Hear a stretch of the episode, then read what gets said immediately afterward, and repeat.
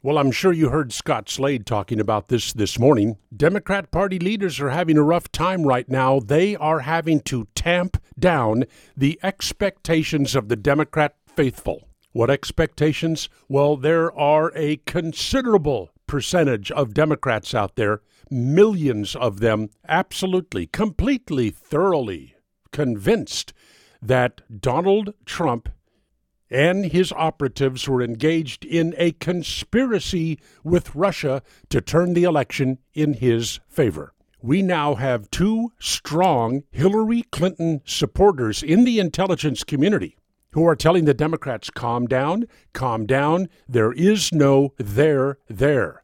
Michael Morell, he was Obama's former acting CIA chief.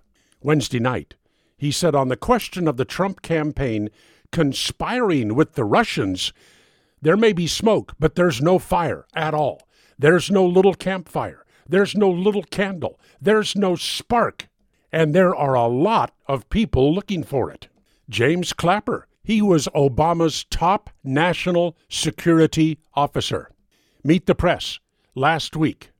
No evidence to support any claim of a Trump Russia conspiracy. Now let's take a second to express our pity for the Democrats on the Senate Intelligence Committee.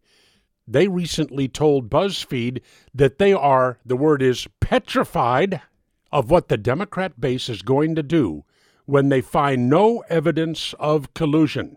There are so many wildly inflated expectations running around Democrats. Sorry, folks, you're going to be disappointed. But I'm sure you'll find something else to hop to immediately. In the Solomon Brothers Studios, Naples, it's Neal Boortz.